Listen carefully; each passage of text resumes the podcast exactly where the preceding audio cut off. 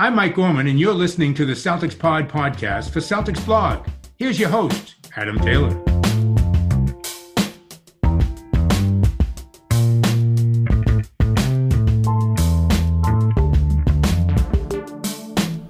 Good morning, Celtics fans. Hope everybody's doing well. It's been a wild weekend. Probably started on Friday, but we can include Friday as a weekend. I mean, I, I, for me, it's part of the weekend, especially after that clock It's 5 p.m. As usual, I'm joined by Mr. Greg Manakis and Mr. Will Weirs jumped on to make this a free man podcast because, to be quite honest, we need as many opinions as possible with everything that's going on. What's going on, my guys? Not much, bro. Happy to be here. I think this is the third pod in a row that's been a three man pod. I'm liking it. I'm getting into a good rhythm here. Yeah, yeah we got the it. chemistry going. Three man weave, baby.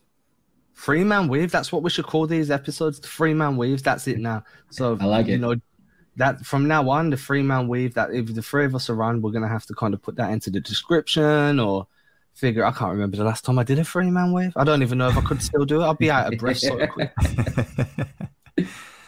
it's funny, man. because I'm a basketball coach here in Texas. And one of the first things that I do, you know, when kids come to tryouts is I just like put them through a three man weave. And if they can't get through the three man weave, I'm like, you don't have a shot at making the team, man. There's some kids that will come up to me at, at the school and they'll be like, Coach, I hear I hear you're the basketball I hear you the basketball coach. Like, I can really hoop. I can really hoop. I'm like, all right, like you look like you might be able to hoop, but let's just wait until we get on the court get on the court. These kids do the three man weave. They're like, mm-hmm. you know, they they pass the ball to the to the right and they just run down the middle instead of following the pass behind. And I'm like, all right, man, you ain't you ain't making it. I'm sorry. I know like basketball rather than hoopers. Then is this what's going on? Yeah, exactly where I was going with this. what are you gonna say? Are they basketball players rather than hoopers? Is this the problem? Um, they're just like overly confident kids from the hood. they, they never really played organized basketball. It's probably that's like the first thing is like, all right, where, where have like, what's the one of the first drills you do when you're on a team, like as a little kid? It's like layup lines and then like three man weave and Mikan drill. Those are like the three things that you learn. So when it's like as a coach, you're like, all right, you want to play high school ball? Let's see if you can do these three drills, and that will tell me at least where we're starting from. Yeah, like they can they can play 21. That's about it. Yeah, but that's the thing, right? I grew up playing street ball. That was how I learned how to play basketball. So I remember being in my first like organized basketball setting. I was like 14, maybe 13. Like a bit of an attitude on me because I was like I can score everyone on the team I'd beat in like street ball games and stuff. So I was like, yeah, I'm already the I'm already the star. You don't you just don't know it yet. And the coach just put like the you know where to put the cones and the chairs and they're like, right, you got to dribble in and out the cones, then cross over at the chair and then lay up. Well, he never said just a, st- a basic crossover. That's not what he said. So do you remember the um the and one crossover where you put it behind your back and then it'll come back through the leg? So like right hand round your back through your right leg. You, yeah. Um, I, I did that like in in the and he chewed me out, dude. Like um, he was like, "You're not in the NBA. Who do you think you are?" I'm like, he's not made, made me run suicides, and it's that initial like uh, change from being on the street to playing that organized basketball that uh, it, it's completely different style of game. Like you can't just walk in there and think that because you can put up buckets on a guy in, in yeah. a game of horse that you can now come and play some legit five on five. It don't work that way. Yeah, you should have looked your coach in the face and said, "I'm Adam F. and Taylor." That's I just said, I, I, I, was just like, "I'm your new star." like, like, not, not today, you're not, dude. You're running suicide. I'm like, that's fine. I love it. I love it. I didn't play for them for very long. but anyway, enough talk about us. Enough talk about high school basketball. There's some legit NBA moves going on at the moment. Uh, my phone, I remember, I think waking up at, randomly at like 3 a.m. on like Saturday morning. So that's like 10 p.m. Boston time. And my phone's just got a bunch of notifications and then it's like Josh Richardson's been acquired, or the Celtics are in the process of acquiring Josh Richardson. I'd gone to sleep under Ken, um, Kendrick Nunn. I wish on the Kris Dunn news, you know, and um, the who was it, Bruno Fernando, and so I'm like, okay, so what's going on here? But obviously, you don't see the full package because the teams are still trying to figure that out. If I'm not mistaken, I don't think that Dunn move has still been figured out yet. I haven't. Yeah, uh, Keith Smith put out a tweet earlier today that there's still something that they're working on finalizing. No idea what that means. Uh, I've been checking my phone and Twitter here as we're going through, see if anything comes through. But uh, I know that was a tweet that Keith had sent out earlier this morning. So I think the first thing we need to do is premise this. Like by the time you listen, it's most likely going to have been sorted out. But we're recording at roughly 240, 340 Eastern time, 240 um, wherever time you guys are. What time? what, what, time zone are you guys on? You We're in the central time zone. There we go. 240 Central, 340 Eastern on a Sunday afternoon for you guys. It's an evening for me. How are we feeling? Like, okay, so let's break these trades down trade by trade and go from there, right? So we see Kris Dunn coming in. How do we feel? We'll go individually. So how do we feel on Kris Dunn? Well, I think it's important to to like preface everything with the caveat that we don't know if Kris Dunn is going to be on this team, right? I think there are some reports out there that Kris Dunn, of the two pieces that we've acquired, is is the most likely to be moved. It doesn't look like Josh Richardson is someone we're acquiring to move. It's looked like someone that we're acquiring to actually be part of the rotation. But with Kris Dunn, you know, he's obviously somebody that was you know pretty high pedigree lottery pick uh, local kid i think he went to providence right so a lot of people were clamoring for him to actually be drafted over Jaylen brown you know the, like he had a pretty um, pretty solid reputation coming out of school uh, the playmaking really hasn't developed in the NBA, but the one thing that has stuck is his defensive reputation. He's got great defensive chops, got great defensive measurables, good IQ. Um, if you're thinking that Kris Dunn is going to be like a Marcus Smart uh, tag team partner, in my opinion, he's not on that level. What makes Marcus Smart special is his tenacity and his ability to guard up. I think Kris Dunn is somebody that's a above average to good defender, and I'd say Marcus Smart is probably a good to great defender. So I think he's one level below that. Um, he, to me, he's just someone that's going to fill out the back end of the rotation. I don't think Kris Dunn is going to be getting a lot of minutes with the team if he does stay stay with the squad. I wouldn't ima- imagine more than ten to fifteen minutes a game. Um, I wouldn't want him playing over somebody like Romeo Langford or Aaron Nesmith. He's more of an insurance policy. Think think what Jeff Teague uh, should have been for the team last year. That's kind of where I see Kris Dunn. Yeah, it's it. I think you I think you kind of summed that up pretty well. Number one this feels like, on the whole, while we're t- still talking about just Kris Dunn, it feels like these are all moves to a to a larger picture, right? Like this doesn't feel complete. So for Kris for Kris Dunn right now, looking at it as it's presently constituted. I think it's a move on the margins. I don't think it was more meant for more cap flexibility, more roster flexibility. And, you know, that's the one thing without us knowing how Brad Stevens and this front office are going to operate. That's the one thing we've heard time and time again is flexibility. The ability to be able to support the Jays and keep that cap room to to a space in which they can make another move to strengthen out this roster. So Kris Dunn on the court, Greg, I think you kind of nailed like his actual game, his maturation, you know, how he came in out of Providence, number five pick. Um, you know, it, it's nice to have a guy that that's at the back end of that bench you can go to in a game where maybe everyone's not healthy or you need to get some extra minutes. Because I think one thing that we can read into this trade or adding Kris Dunn is that when we sat here at all different times throughout the season, what's Brad's rotation like? Who's it going to be that we're going to go to at the back end?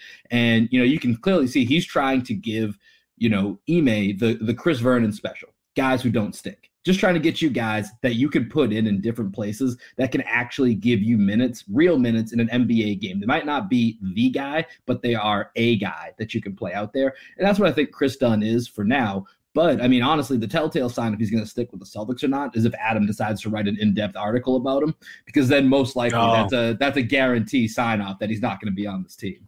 I was very sad about that. We'll get to that. I'm, i was very, uh, I kind of looked at myself in the mirror for a moment, like that was a lot of work, and yeah, it, it, went down the hill quite quickly. And then you add in the whole Rubio thing too, man. It's just like it's like oh, two in two two in a week with the deep dives that are not going to be on the Celtics. I know, but you know what? That's part and parcel of the game, right? Like you know that when you're coming into it, of all the people that you break down, like they could end up being signed and traded. They could get traded, get cut. It's just part and parcel of what of the game for me, like when we're talking about Kris Dunn, the biggest plus for me if he does remain on the roster is now when Marcus Smart goes to the bench, assuming he is your starting point guard, you have an option to kind of make ensure that that defensive drop off isn't as um, prominent as what it was last season, right? Like Marcus Smart went to the bench and you were bringing on Jeff Teague, who was just an absolute turnstile on defense. You were bringing on Peyton Pritchard, who for all credit to Peyton Pritchard, he's very tenacious defensively. He just lacks the physical attributes to really shore up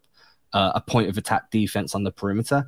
Bringing in someone like Kris Dunn ensures that when it does drop, when that defensive level does drop, it's still as um, Greg put it, it's still above average to good. So you you can still make sure that your perimeter defense remains sturdy, remains tough, pesky. And then obviously we can talk about Josh Richardson in a minute, but that's another defensive guy. I do have concerns about Dunn's ability to facilitate. I have a few concerns. Obviously, he's not a, he's not a scorer, so people are always going to go underneath screens on him. They're going to sag off and wait for the dribble drive. That is an issue when you think to yourself, well, even if he does penetrate off the dribble, he's not really known for facilitating there. You are bringing in a very one-dimensional guy right now that does have the potential to develop into uh, a penetrating playmaker or somebody that can finish transition buckets further down the line. But this potential needs to be kind of put to the back burner and just really focus on what he does well, and that's defense. I'm very curious whether he remains with the Celtics, and I'm even more curious about how they use him, knowing about his limitations offensively and how they look to kind of progress those limitations uh, so they start to become more and more uh, less sorry less and less prominent and that, that development starts to show through I just don't think that they needed another developmental guy. Personally, if you want defense, but you want to have some penetration and scoring, I'd much rather run Romeo at the point guard position and have Kris Dunn as a, like a break in case of emergency 13, 14, 15 guy on the roster. Yeah, yeah, I, I, agree with that completely. My buddy texted me. Um, he actually lives in London right now, and he was like, "So what are what are we getting here?" Um, you know, with with Kris Dunn. Like, what what is this? Why why are people so excited about this move? And it's like I don't think anyone's really excited about it. And if they if they are excited about it, then that they're probably just hanging on to you know the potential that he flashed at Providence and coming into the league. Right. If you're being realistic about who he is, as you just said, he's a he's an end of the end of the bench guy. And another buddy was reaching out to me. He was like, "All right, so where do we look at Kris Dunn versus versus Marcus Smart?" Because I know a lot of Celtics fans are kind of sick of Marcus Smart because like we know what we have with him and Kris Dunn. Um, m- maybe they haven't watched a lot of Kris Dunn, but Kris Dunn is not even, in my opinion, he's not even the same level of playmaker offensively that Marcus is. I would put Marcus probably at like a B, B minus playmaker, and I'd say Kris Dunn's a very average playmaker around a C. He doesn't have the same um, passing ability that Marcus has. Uh, maybe has a little bit more shake to his game than Marcus. I think that's probably the, the the one part of the offensive arsenal that he has a little bit more. He's got a little bit more shake to him but he he's not somebody that's going to come in, in my opinion, make a big difference. As you said, Adam, he's just going to be someone where that defensive drop off isn't you know detrimental to the team, and you, you, he is somebody that you can definitely break in case of emergency. It's just. I, I don't I personally don't see him being on the roster. If he is on the roster, then I, I think he's filling out the the the end of the rotation really nicely. Yeah, I mean, I mean, something has to give here, right, with this Kris Dunn move because right now, if you're looking at the main ball handlers or those that you might label as point guards, you're looking at Marcus Smart, Peyton Pritchard, Kris Dunn, and Carson Edwards. And I know we can get to wings that can handle the ball and Romeo and Josh Richardson, who we just brought in. That's actually when he's been his most effective was that time in Miami where he actually had the ball in his hands a little bit.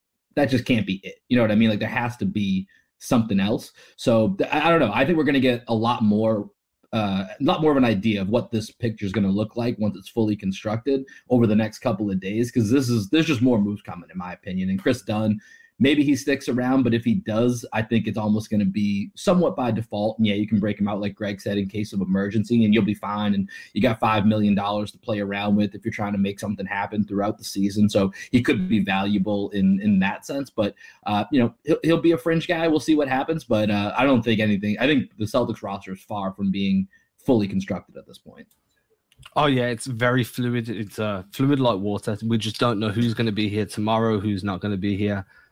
Another guy that got bought in was Bruno Fernando. If we want to talk about guys that aren't going to see playing time, that are going to be very fortunate to even still be on the roster, Fernando's another one of those guys. Yeah. Uh, he was struggling to see minutes pretty much ever since he's been in the NBA.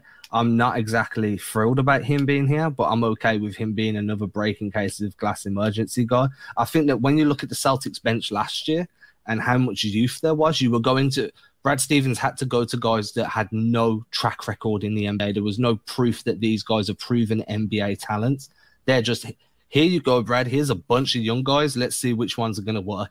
What Brad's doing for Ime at the moment is, as uh, you said earlier with the Chris Vernon, especially saying, look, these guys aren't great. We know they're not great. That's why they're on short term, one year deals for very little money. But what they are going to give you is NBA know how. They know what mm-hmm. to expect when they step on the floor. They're used to the physicality. They're used to the crowds being obnoxious and abusive or whatever it may be, depending on the city. Um, they it, everything kind of doesn't phase them because they're two, three, four, five years within their career.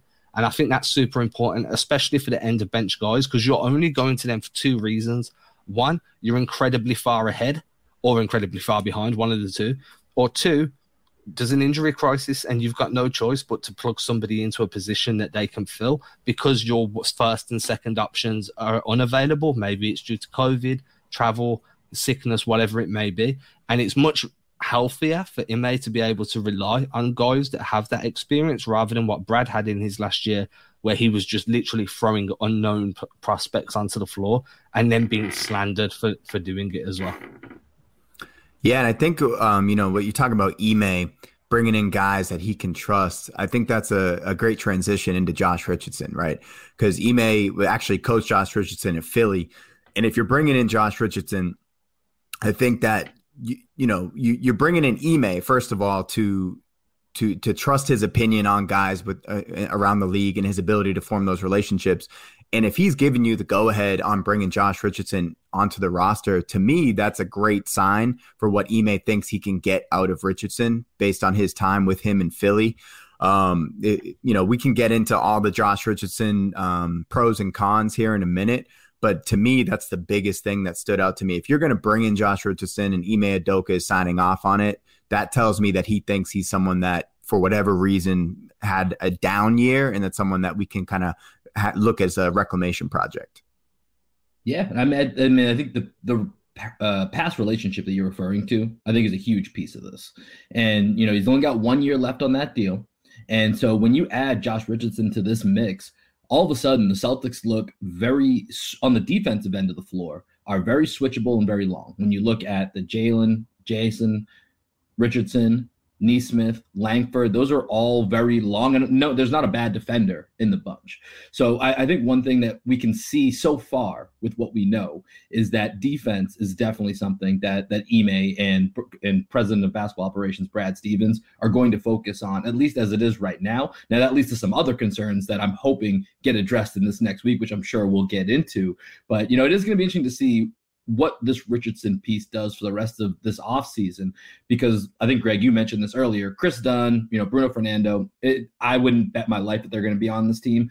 You know, by the time we open up training camp or open up the first game of the season, Richardson feels like a guy that will probably be on the team. So, what does that mean for how the rest of this offseason plays out? I think will be really interesting.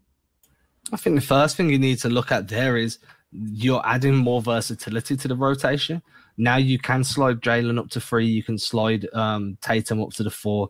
You're adding defensive versatility as well. If you need somebody to be a point of attack defender on a wing and slide up and defend a three, or slide down and defend a guard, then you can do that with uh, Richardson. You're adding some, you know, Richardson's a three level scorer. He's league average around the cup, around the rim, um, and then again outside on the perimeter. So for me, that versatility, that diversity that you can have with those rotations, whether you want him starting at the two, coming off the bench as one of your first pieces off the bench, or rotating between coming off the bench at the two, coming off at the three, possibly giving him some ball handling duties at the one.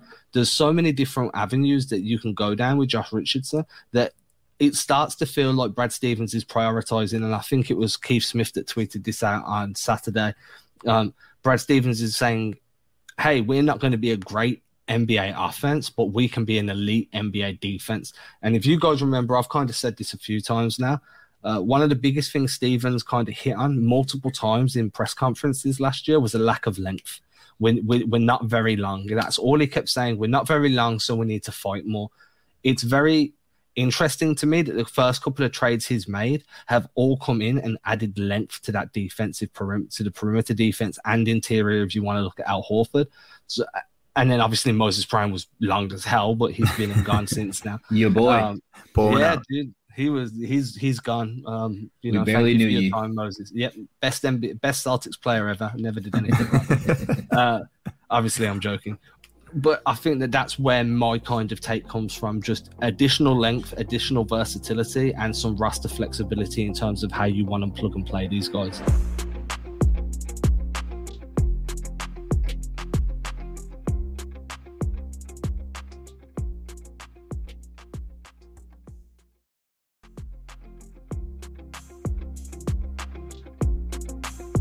Definitely. And, you know, if Richardson's coming off our bench, I don't know if he's going to start or not, right? But if he's coming off our bench, you're getting someone that, as you know, the Chris Vernon theory, he doesn't stink.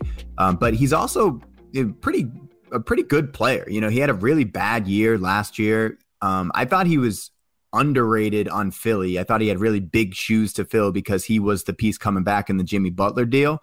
But, you know, he's averaged 13 points per game over the last two years, two years that people thought he played poorly in.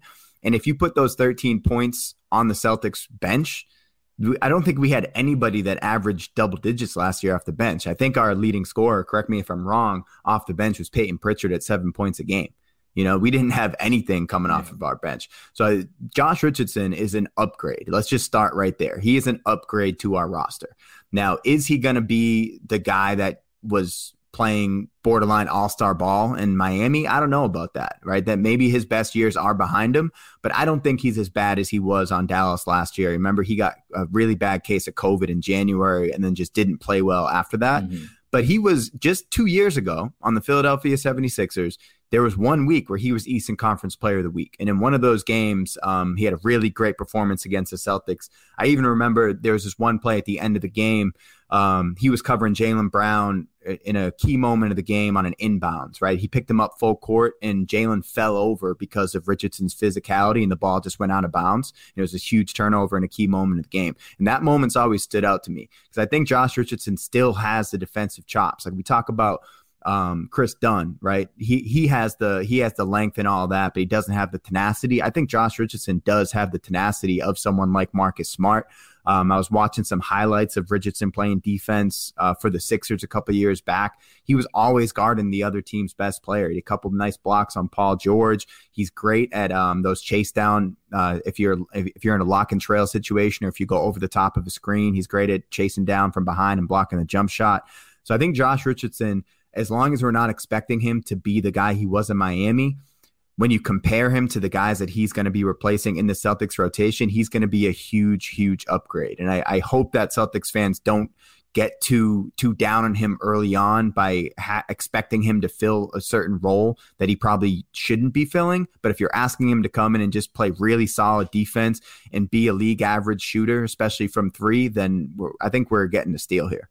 Yeah, I mean, right now, if you look at it, and let's take Evan Fournier out of the scenario for just a moment here, but if you're just looking at it as Josh Richardson, and you can even throw Kris Dunn in this, are replacing Semi Ojeleye and Jeff Teague on this roster, your roster's better.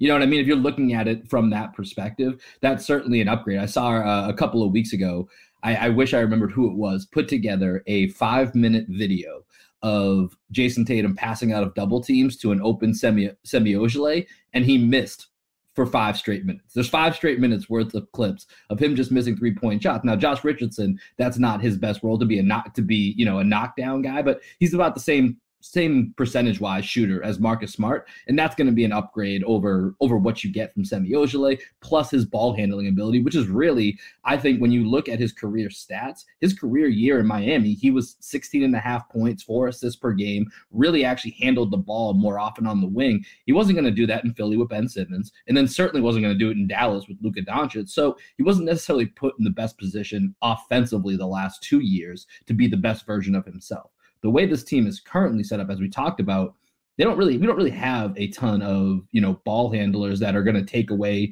the ball from him and especially with some second team units. He's going to be very valuable in that role once again which is where he was most effective. So I, I, think adam back to your point the biggest thing with josh richardson is that versatility both on offense to be able to handle the ball and then also on defense just with that switchability. So i really like this josh richardson move um, I don't know if we want to start talking about what else might this the trickle effect might be of this. I don't know if we're if we're there quite yet, but I, I think it's it's really interesting to think about. You know what this means for Evan Fournier. That's that's the thing that I I don't know if this means goodbye Evan Fournier or if there's still a way because I mean the cap gets a little tricky depending on you know what happens here on Monday. I mean, just before we go on to the Evan Fournier thing, the only other thing I kind of want to point out for Richardson, uh, for me personally, was last year one thing another thing that I was really big on was a lack of secondary creation. So as you say, passing out of double teams onto Semi Ojeleye, and then it's just literally a catch and shoot opportunity by a poor shooter.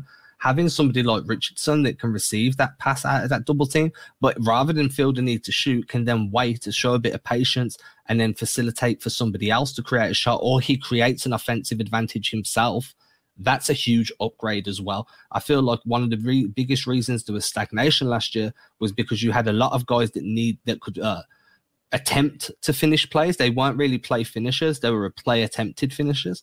But and that's just a little bit of slander, obviously. But what I'm trying to say is like being able to create for yourself and for others is a really valuable metric to start judging these guys on. So when we are looking at Josh Richardson, he can be an offensive initiator. He can be a shot creator for others. Having Tatum having that extra body to do that alongside Jaylen Brown, making defenses have to wait and ponder whether Richardson's going to shoot or he's going to find somebody cutting baseline or they're going to run a Chicago or Miami set on the wings or whatever it may be.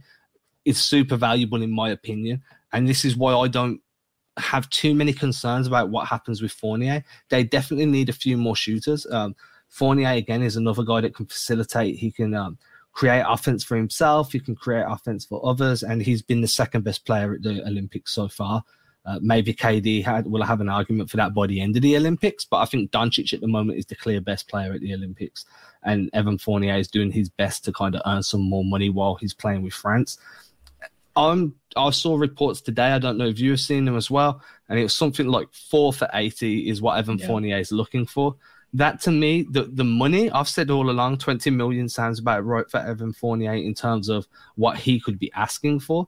The money itself is it's a, it's a bit of a pill to swallow, but the length is where the biggest issue for me comes. I don't think Boston want to be committing themselves to a four year deal, mm-hmm. especially if they're chasing big game in the free agency next summer, which it does look like they're aligning themselves to do. And I think Brad Stevens will also be quite wary of signing a guy this year to trade him next and continuing that narrative of Boston doesn't do right by its players. Mm. Everything he's done at the moment, he, he's he's situated the Celtics to look like they're changing course. It's a new leadership team. It's a new way. They're um, they're talking to Tatum about things by all the um, quotes that we've seen. They're inc- incorporating players' opinions into moves they make. It's a completely new direction. I don't think Stevens would want to risk hindering everything he's doing this year by signing someone to a deal he has no intention of keeping them for. That's fair. And I, I think with if you just put them side by side, Josh Richardson one year at his contract, which is what, like 11 million or something like yeah. that. And Evan Fournier, four years, 80. You know, I think Fournier is a slightly better player. I don't think he's that much better than Josh Richardson. Um, I, I, think Richardson's had a couple down years, as we said, so the gap seems a lot wider than it might actually be. Um, but Josh Richardson at that contract, one year, would keep the flexibility for the Bradley Beal free agency. Um, I, th- I, think that's huge. I, in, in my opinion, I would rather have Josh Richardson for one year at his contract than Evan Fournier for 80. Yeah, four, four for 80 is just it, as Adam said, it's a tough pill to swallow. But if you're Evan Fournier, go get your money. Like I get it. Yeah, you know I mean. And you're, absolutely. And you're going to try and use the the Knicks as leverage, or you know the Mavericks, and both of those teams are you know are teams that could use his skill set. So I think it makes sense. And if Evan Fournier is not back, I won't be surprised. And to you know, I agree with Adam. It's if if he was coming back for two years, forty, I'm in. Sign me up on that. That's you know, I, I, would the 20 million is whatever. We can get into semantics. Is he a 20 million guy? I I mean, I probably say he's more 17 million, but really, if you're talking he's a 17 mil versus a 20 mil player, is there really that much of a difference that you're gonna hold out on that? It really comes down to how long that contract's gonna be on the book. So for me, now I'm looking, I'm, I'm almost pivoting my mind. It's funny because I've operated almost this whole offseason to this point as if Evan Fournier is coming back to this team now with this news, it, it's I'm almost reshifting my mindset that Evan Fournier won't be here. So we brought in Josh Richardson. Who knows if Kris Dunn or Bruno Fernando is going to be on the team? But as I look around, you know, I think of the main rotation for the Celtics, which Josh Richardson will be in if he's on this team. And you know, you think of if you have a lineup of Smart, Richardson, the Jays, and Horford or Rob Williams out there, where's that shooting coming from that's off the ball from from the Jays? You know, where's that spacing coming from? Because teams will gladly live with Smart, Richardson, and Al Horford going ahead and, and in shooting while trying to collapse down and double team on the Jays when they drive. So that worries me a little bit. So I'm, I'm interested mm-hmm. to see what the next move because, like we said, this it's not finished. The moves are not finished. So I want to see where the shootings come from. I don't know if you guys have any any smaller targets because we're right now we're operating with that taxpayer mid level. I know there's some weird cap shenanigans that can happen and maybe open up some uh, the the higher mid level at about 10 million, but there's a few other things that happen have to happen to get there. So as we're operating today, it's really the, the taxpayer about five six million that we're working with. I don't know. Do you guys have any theories? I honestly have no idea what's going to happen. But I'm curious to know if you guys have any theories about what could be the next step, what looks to happen here in, on Monday or later today. I have no idea. Literally no idea. Well, I, feel good. I, I think the um you know the answer in terms of shooting I was I was actually thinking about that today as I was looking at Josh Richardson's shooting numbers. Just real quick, I just want to go over his shooting numbers last couple of years with you guys. Um, so in Dallas, he took 266 threes. 56 of those attempts were from the corners. He was 20%, um, 20 so 20% from the corners of his attempts were from the corners. Left corner 37.5%, right corner 23%. Uh, with the Sixers that year, he took 249 threes. Only 34 of those were from the corners. That's 13% of his overall shots. 36% from the left, 33% from the right. And then the last year in Miami, 458 threes, only 79 from the corners, which was 17% of his attempts, 44 from the left corner, 26 from the right corner. So he does seem to prefer that left corner three. And if you compare that to the the shots that the Celtics get, 11% of Boston Celtics three point attempts are from that left corner, 9% from the right corner. And so that leaves it 81% from above the break, right? So as a team, the Celtics shot 40% from the left corner. So that's basically on par with what Richardson gives you. So depending on how you feel about that number for the Celtics, you're not really going to be losing anything in terms of what what the Celtics have gotten in the past over the past couple years from that left corner and from the corner in general. Um, so that's one thing to consider. The other thing to consider is will Josh Richardson be a starter? Because if you're looking at what's currently on the roster and who could potentially add shooting, I think the the answer to that one Peyton Pritchard, but he's too small, so you probably wouldn't start him. Is Aaron Nesmith? So can Aaron Nesmith slide in and provide that shooting and take a next step to potentially be a better rotational piece in the starting lineup because of that three point shot. So I was considering Josh Richardson, Romeo Langford, Aaron Nesmith. Who would be the best of those three to actually fill out that starting five? And if Nesmith can win the job, I think that would do wonders for the team. So the biggest question there is from your your train of thought is taking us to no matter what happens in free agency, we're back to the same position we were mid-season last year, where internal development is realistically going to be what benefits the Celtics or hinders the Celtics this season. How much has Nesmith adapted his game? How much has he developed his ability to get that free off against a, a closing NBA player, somebody closing out with a ridiculously large wingspan and Kawhi Leonard's hands that span the length of an NBA floor? Like how how much has he improved there? What can we expect from him as a two way guy? Like one thing I've said was you brought in Nesmith as a spot up three point shooter. He developed into a potential two way wing. The good thing there is, regardless of whether you start with Nesmith or start with Richardson, you're getting tenacious defense. You're getting a guy that's going to chase you down and get in your grill. Romeo Langford will give you that same type of defense. I think his is more based on positional IQ rather than tenacity but you you are losing that floor stretching ability with Romeo. His shot did look a bit better towards the end of the year when he came back from injury. Looked a lot more smooth. That hitch didn't seem to be there, but we just don't have a track record of what would make you feel comfortable with him being put on the floor for a floor spacing um, role. I'd much rather have him as a playmaking, facilitating role, and then you can argue whether you think he should be at the two alongside Smart to split the ball handling responsibilities with him, or, or we're just going into semantics again. But that to me says that no matter what happens during the next few weeks, the internal development is still going to be what judge what we judge the Celtics season and whether we like to admit it or not, this could be another year where it's just all about developing what you've got in stock.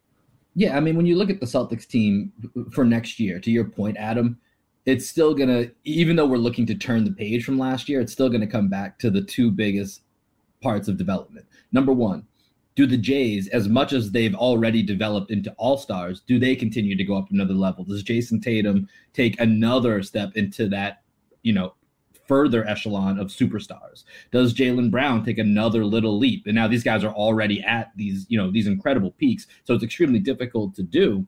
But then on the back end, for the depth portion, as you're talking about, it's what happens with Romeo? What happens with Aaron Nesmith? Where do these guys go for that development. And that may honestly play a bigger role than any move that's made coming up here over this next week or so with free agency or with any other trades. Those could honestly be more impactful because those almost act as, you know, as trades themselves if they actually show true development because they add a whole new element that we're not necessarily we're not able to take into account right now. We can predict or we can hope that something may happen. And I know you know, all of us like Aaron Nesmith. Adam, we know you love Romeo Langford. So we know that there's areas that we think that these guys can become real contributors, but it's just not a fact yet. So we still have to see how that plays out. So it will be interesting to see how how important that comes to be once we get into the season. Well, I, I, I think. Oh, go ahead, Adam. No, go ahead. I was just going to ask a question. It would have changed topic. Go for it, bro.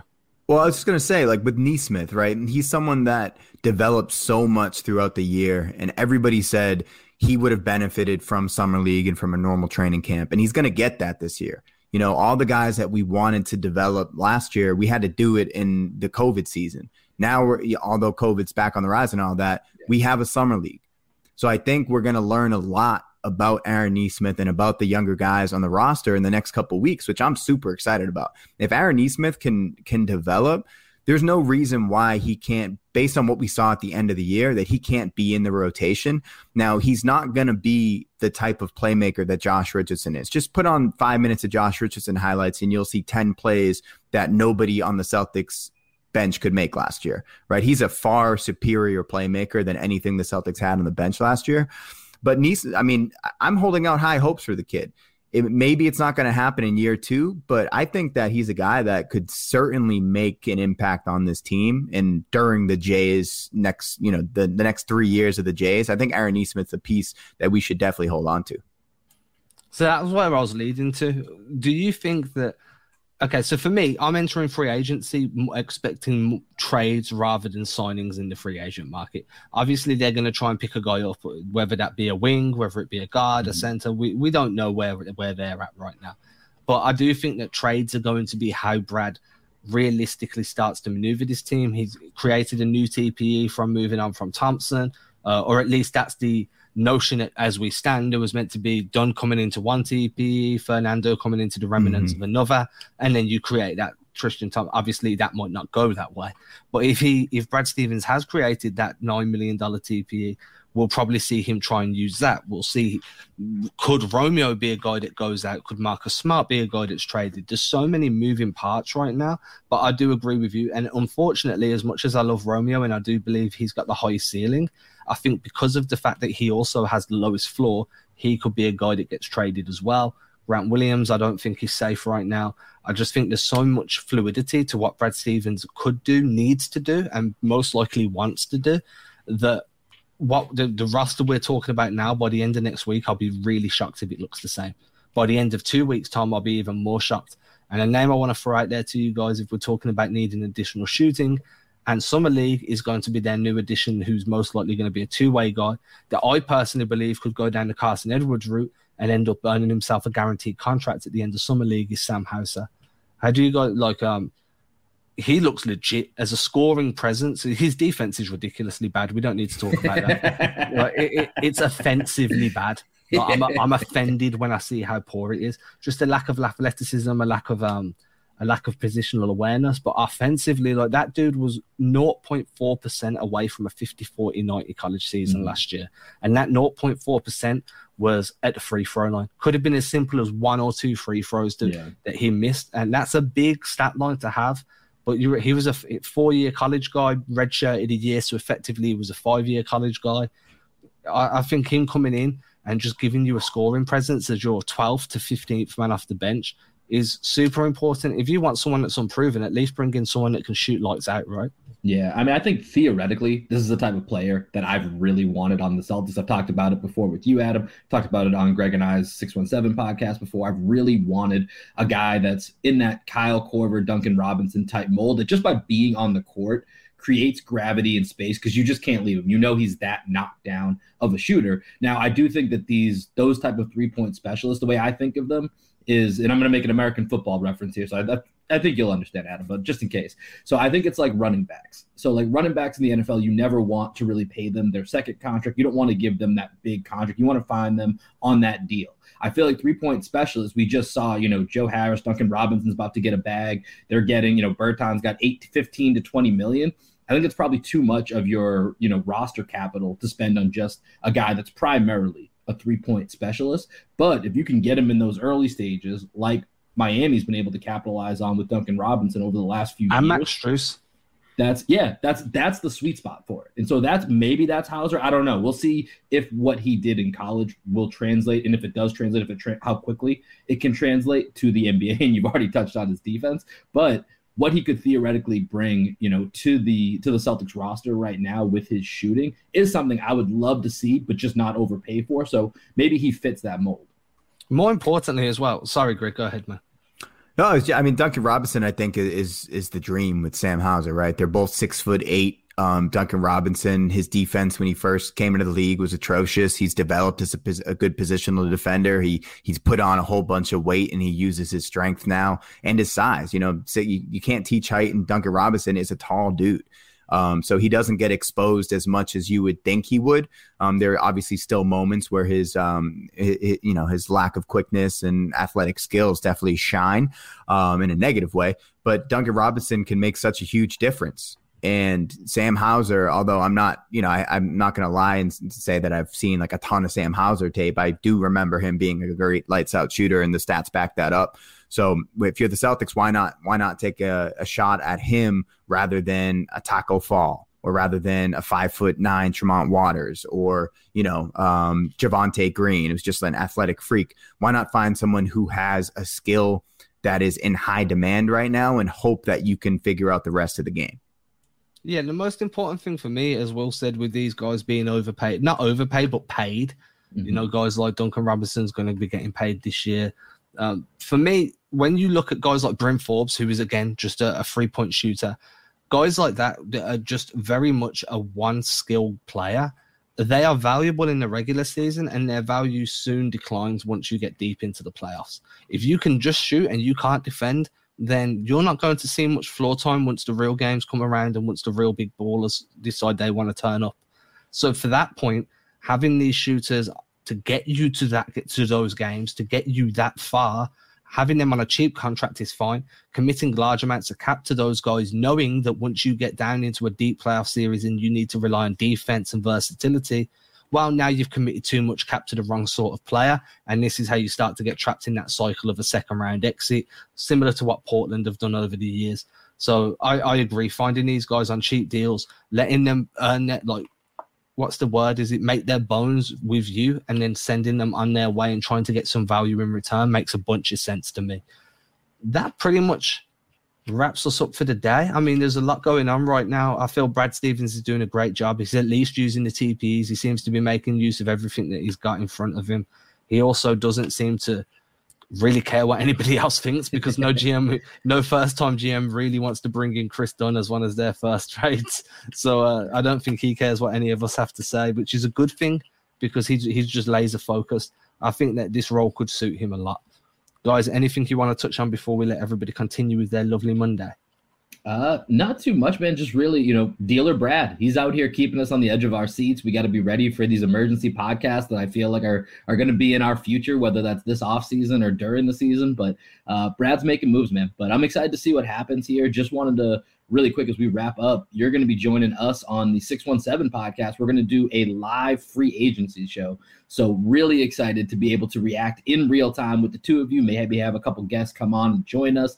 Uh, reacting live time. Just going to be refreshing that Twitter feed, seeing what Woj bombs, Shams bombs come in. And uh, yeah, we'll hit y'all with some reaction. So, if y'all like the three man weave here, We're bringing it over to the other stream on Monday or later today, depending on when y'all might be listening to this. Uh, definitely check us out at Green Envy Pod, and uh, we hope y'all will join us.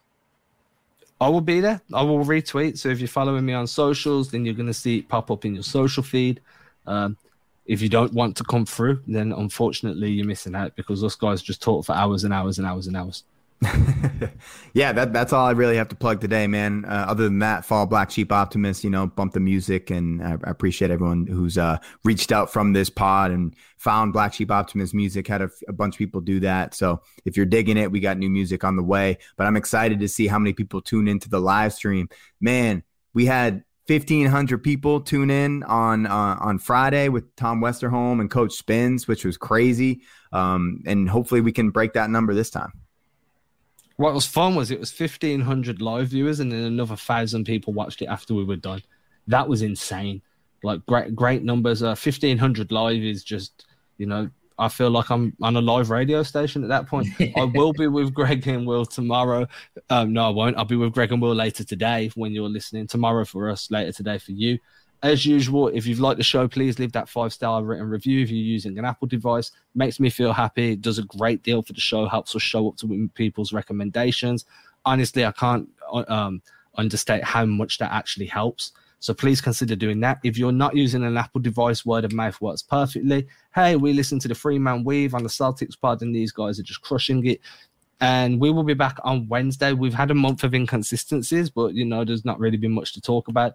There's going to be a bunch now. So we'll be back onto our three a week schedule. So we will catch you on Wednesday. Oh, and uh, Greg, do you want to lead him out with what song's playing? Yeah, this one's called D-Lo by Black Sheep Optimists.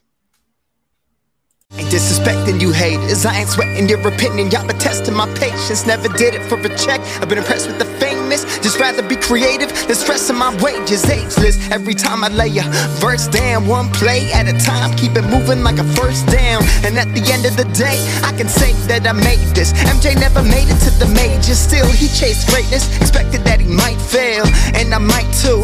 I might never get to pop champagne, celebrating with the crew. This ain't everything I am, it's something that I do.